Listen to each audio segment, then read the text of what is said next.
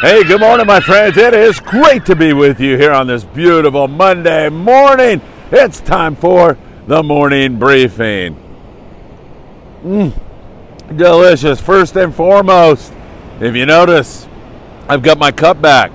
No, I don't. Daily Jackson. Daily, I know you're watching. You watch every day along with your family, and I deeply appreciate you sending this beautiful cup to me.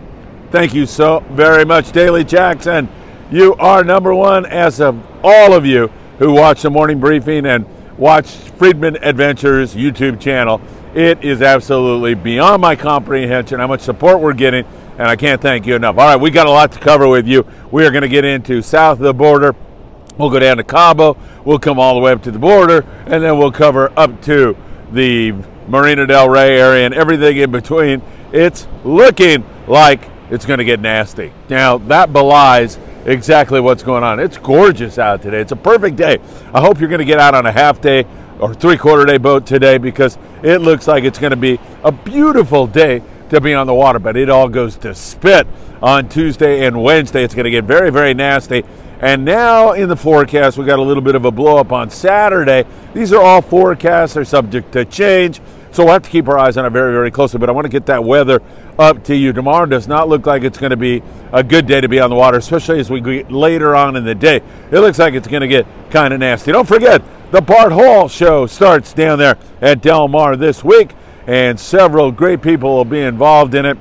We wish Bart the very best of luck and hope that that show is a success. I'll be down there on Saturday. I think I'll let you know here on the morning briefing when we'll be showing up so I can thank you in person for all your great support. And don't forget Patreon.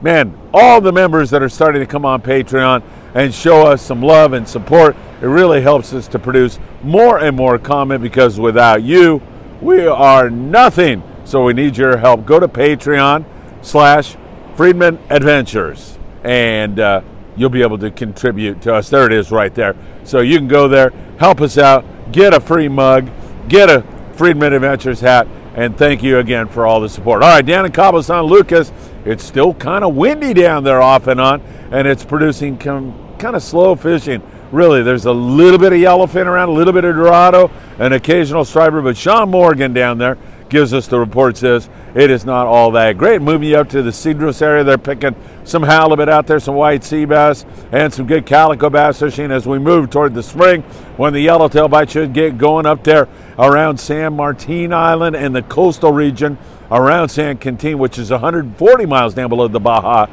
uh, Frontera, the uh, border, pardon me, the border there between Tijuana and San Ysidro down there. Uh, they are continue to get some yellows on the yo-yo iron. They're going to get wind though on Tuesday down there. Good amounts of rockfish down there. Our friends at Blackfin had a little tournament yesterday, and they had some sheep's head and bottom fish down in the Ensenada area.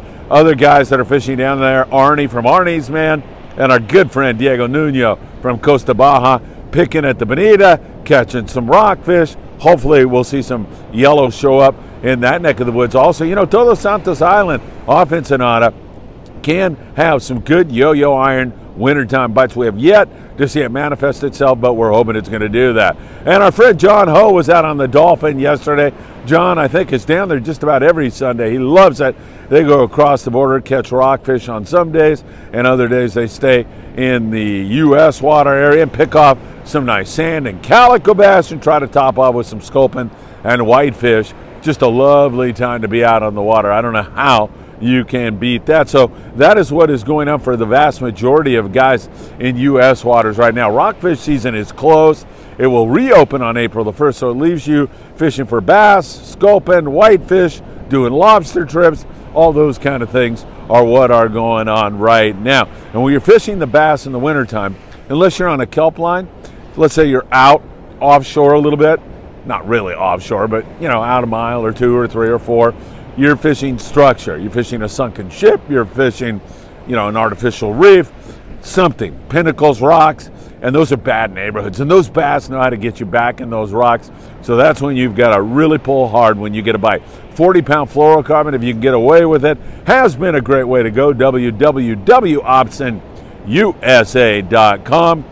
Put in FA at checkout you'll get a love note from owner Greg Brown as well as a hug and a kiss if he sees you at the show. You tell him I said that. So, once again, pulling hard is essential because those bass come out of their hole, they come out of their crevice, and then they go right back in there again and saw you off. They're adept at doing just that to you. So make sure you're fishing a little bit heavier. And when you get a bite, you got to pull hard, hard, hard, hard. When you get them up, you know, a few feet away from that structure, you can relax a little bit and just pull on them at that point in time. But remember, you're going to have to do that. Sculpin, whitefish should be the rule for boats up and down the coast. Gray whales continue to pass by. It's almost going to start, we're almost going to start seeing some northbound gray whales. Incidentally, I put a little clip up the other day, one of the YouTube shorts of a gray whale pod that we saw 10 years ago.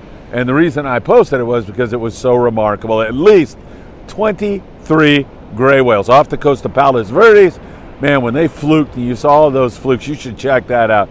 It was really an amazing thing to see. Long Range, those guys continue to pick off some nice yellowfin tuna. We were there when the Independence unloaded at Point Loma sport fishing the other day, and you got to see some nice yellowfin tuna, some wahoo, and some other species also mixed in there. This Popeye Catalufa, kind of an unusual looking catch on the dolphin provided by John Ho. Yeah, those things are not all that common. We see them from time to time. Pretty interesting catch down there. All right, and in the surf, well, I don't know if any of you saw the halftime show that Friedman Adventures put out yesterday, but I was here in the surf, and man, that water is cold. Didn't catch anything, only had a little bit of time to throw an artificial. I was throwing a little Kastmaster chrome jig and no biters, but that water's cold. There's some barred perch around, occasional yellowfin croaker, although they are very lethargic during this time of the year. And it seems like more and more halibut are starting to show up, so that is a very good sign. All right, I hope you had the Kansas City Chiefs. If not, it was a good game, back and forth, a lot of great plays, and really a lot of fun to watch. All right, my friends, we are going to hunker down. I don't know where I'm going to be doing the morning briefing in the morning from, but something tells me I may not be standing here. Although it's not going to be as breezy tomorrow morning as it will as we move into the afternoon. And then it's going to get downright nasty. Once again, give us a like. We deeply appreciate that. And if you can, join us on Patreon. It really makes a huge difference to what we're able to do for you. And we want to expand and make this channel a channel that will cover it all for you. And we intend to do just that. Once again, thanks everybody. Have a great day. And I hope to see you really, really soon. Ah, thanks,